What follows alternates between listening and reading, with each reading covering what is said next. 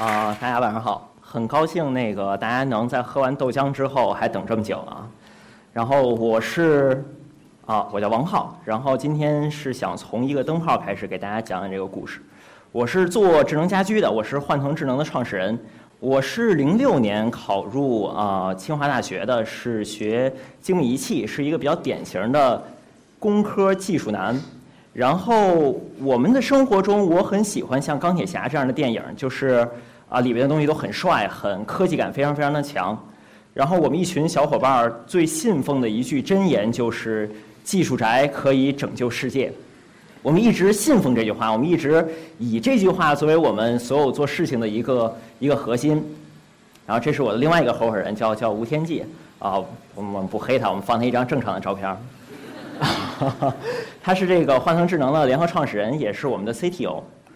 他有很多很多这种好玩的事情，其中一个比较好玩的事情是说，在高中的时候，我们俩当时一个班，他当时已经去收集很多过年的时候放不完的鞭炮，然后把里边的火药专门收集出来，放在一个小瓶子里面，然后我们用一个遥控的引信就把它放在一个放在一个厕所里面，然后在可控的状态下去炸厕所。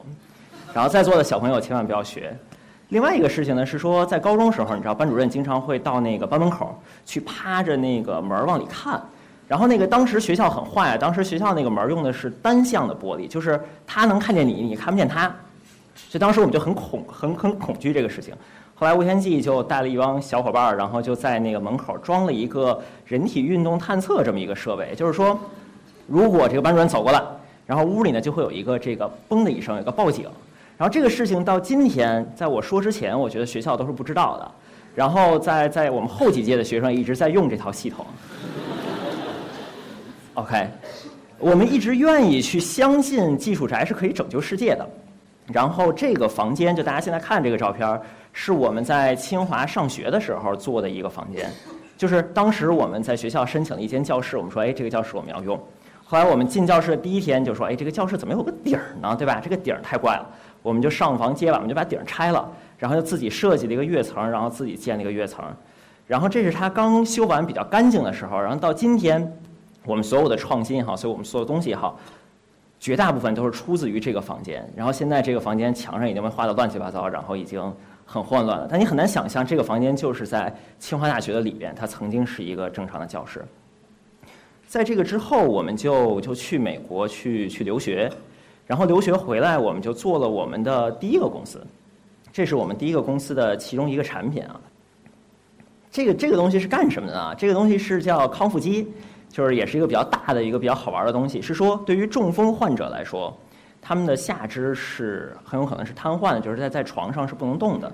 那么长时间的卧床很有可能会造成这种肌肉的萎缩或者神经系统的萎缩。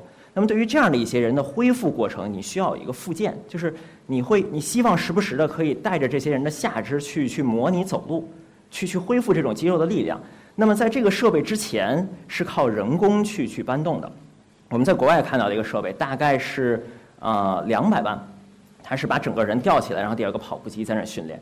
那我们就想 ，OK， 我们有技术，我们可以做这样的事情，我们可以改变这样的东西。所以我们就用我们也不叫毕生所学吧，我们用我们所掌握的知识和技能，我们就创造大家现在看到这个设备。这是可以从卧式到立式，然后可以给上肢减重，然后可以模拟不同的步态。然后这个东西的造价大概只有呃十五万人民币左右。所以也就是说，这个我们利用我们自己的技术去创造这样一个全新的东西，然后来解决实实在在的问题。我当时做了大概六个月，然后做出来之后非常非常爽。再好就是跟这个康复机同期，这是我们做的另外一个项目。就这个事儿是我们当时觉得很帅的一个事情，就是灯光哦，我们当时自己的那个 studio 里面灯光都是我们自己做的。然后我们就想说，哎，灯光控制，我们应该可以做一个很帅的东西出来。我们很早很早之前就实现了语音啊，语音已经不好玩了。然后我们再后来呢，就实现了这个手势控制。就当时，哎，你抬这边，这边灯就亮；你抬这边，这边灯就亮。咵一合，这个灯就就按下来。就这种掌握一切的感觉，让你觉得非常非常的爽。OK 啊，这个没有别的意思。然后，为什么在这儿戛然而止了？这是一个，在这个时期是我们这几个人整个啊创造最爆发的时期。就是说，我们觉得我们把我们所有学到的这种技术叠加在一起，不断创造新的东西，不断在超越自己。咱们遇到一个问题，就技术宅也要吃饭。我们当时非常现实的是，我们吃煎饼不敢加海带，是一个很很惨淡的一个时候。就是你一直能做出帅气的东西，你一直能博得这种哎大家的这种哎大家这种关注，但是你发现这种东西并不能让你吃煎饼可以加海带。那么问题出在哪儿？发生了什么事情 ？OK， 大家看这样一张图片。大家看这张图片里边，这些人玩的这个东西叫叫 Segway。我相信，啊、呃，上海就是大家应该见过类似这种东西，对吧？在虹桥机场，好像有警察会会骑着这个，就是你往前倾啊，他就可以往前走。然后他这个车是自平衡的。这个 Segway 的发明者啊，叫这个 Dean Kamen， 他是一个美国非常有名的发明家。他创造这个东西，应该说是一个技术宅梦想中的东西，就是他技术非常先进。他这个车，你不用管它的时候，它就可以自我平衡，直立在那里。他用的传感器、用的这个电机、用的电池等等，都是市面上没有的，都是一些非常非常先进的东西。这个东西的售价大概是啊九千美元，大概是九千美元左右。当时这个东西在 American News 发了之后，在全世界范围内引起了轰动。当时在 Silicon Valley 的这些你能叫得上名字的公司高管看了这个设备之后，都觉得它将颠覆这个行业，它将可以代替汽车，所以他们投了非常非常多的钱。他们为这个东西，为 Segway 创造了大概百万的这种年产能。但是，但是你发现到今天为止，没有人买这个东西，或者说没有像大家想的那样，这个东西去颠覆汽车，并不是这样的。为什么？这么一个高技术的东西，这么一个我们内心觉得已经顶级的东西，为什么没有人买？因为它解决了一个什么问题呢？它解决从 A 地到 B 地的问题。大家如果想想，大家如果知道这个汽车在美国卖多少钱，可能两三万美元，你就可以买一辆很好的，不很好不一定很好的车，但你可以买一辆汽车。那如果这样的一个东西卖八千美元，它只解决只解决一个问题，就是从 A 地到 B 地，你愿意不愿意为这个东西花这个钱？这是一个很值得问的问题。那么在现在智能家居行业也同样有类似这样的问题。我们几年前在在高交会，在深圳的高交会上看到一个公司，他做全套的智能家居解决方案，他在给我们宣传他的产品，说 OK， 你看我的 iPad 可以控制家里乱七八糟东西，比如我可以控制你们家的炉灶。我们说哇，你竟然可以控制炉灶，这不是一个杀人的东西吗？就是从他们的角度，他们想到的是什么？他们想到的是说我用这个技术能实现什么？而从来没有想过说我用 iPad 控制炉灶这个东西到底有什么意义。技术是什么？技术实际上是一座桥梁，它应该是连接人和需求的一座桥梁。技术是工具，你不要忘了它的工具属性。当你为了建这座桥而建这座桥，也许这座桥可以很美，可以很远，但你发现它已经跨越了需求的时候，它没有连接人和需求，那这座桥就没有存在的意义。所以我们希望我们希望能够把技术深藏其内，去创造一个前所未有的产品，去改变世界。所以我们做了欢腾智能，这个是我们现在公司的一些产品。那比如说我们说智能灯，它的外形和一个普通灯泡是完全一样的，也有螺口。那么当你把这个灯买回来之后，你只需要把它拧在一个普通的灯座上，然后扫下二维码，你就可以用你的手机去控制这个灯的亮度，这个灯的色温。那么里边还有一个叫 EcoTower 环境控制器，一样的，这个环境控制器只要你把它放在家里客厅里，插上电，不需要别的东西，对于你家里已经存在的任意的空调，你都可以在回家的路上提前把空调开开。这是我们想做的东西，还简单于使用者，对于大家来说没有任何的负担。我们希望就是插上它就可以用，它就可以实现这样的功能。那么再往后讲，讲一个故事。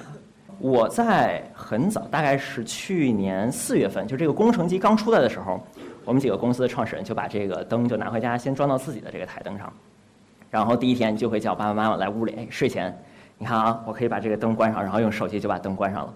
这是一个很爽的过程，你知道吗？就是你突然发现，你对于一个普通台灯，你可以用手机去关灯了。这个过程大概持续了一周，就说你用一周用手机关灯，一周之后。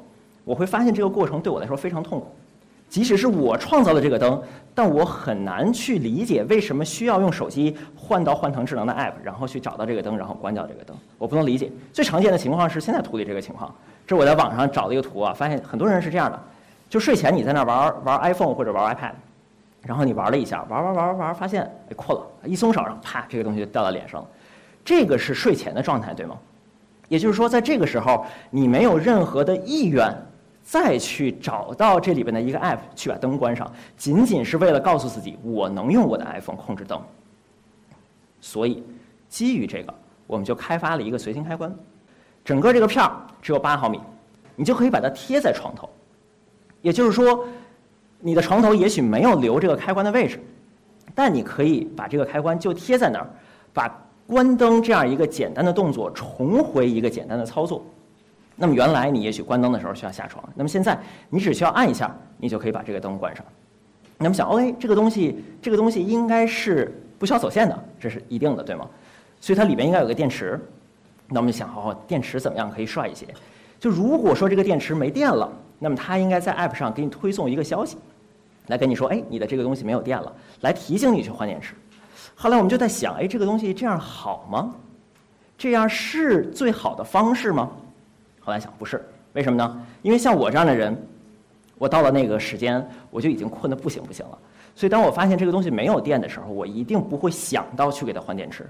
那我能想到的就是，我宁可不用它，我宁可蒙着被子睡，我就让这灯开着，就无所谓了。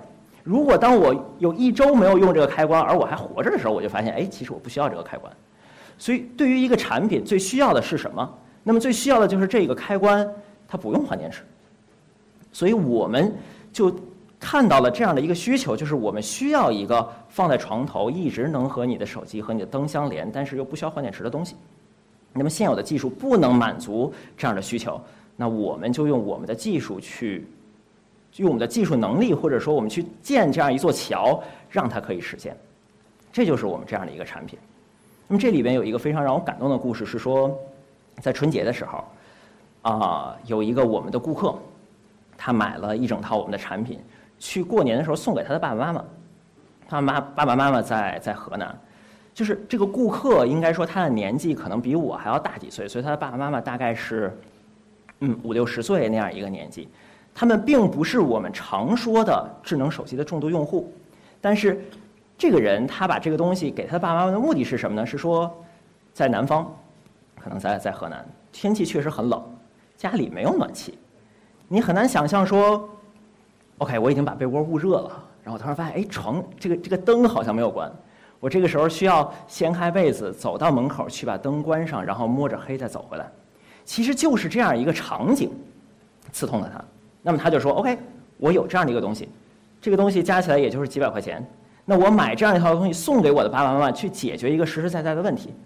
他并不一定要依赖于手机，但是他就可以实现对于一个老房子，对于一个有灯泡的房子，我就可以实现免安装的一键关掉屋里的灯。”所以这个场景才是所谓智能家居、所谓技术应该做的事情，它应该帮助大家解决大家需要解决的问题，而不是在炫耀技术能做什么。所以我觉得技术的极致应该是在人性的召唤下，隐藏在一个极简的外表下。幻腾智能是在去年的八月份发的第一批产品，到一四年二月份，也就是说大概在半年的时间。啊、呃，幻腾智能被美国的商业杂志《Fast Company》快公司评选为中国十大最具创新能力企业的第七名。我觉得这是一个很大的荣誉。那么在荣誉之下，我们感到更多的是我们的责任，或者说我们对这个事情的理解。我们也希望能够带着这种理解，带着我们造桥的能力，带着我们的技术能力，去为大家，或者说和大家一起创造一个更好的生活。谢谢。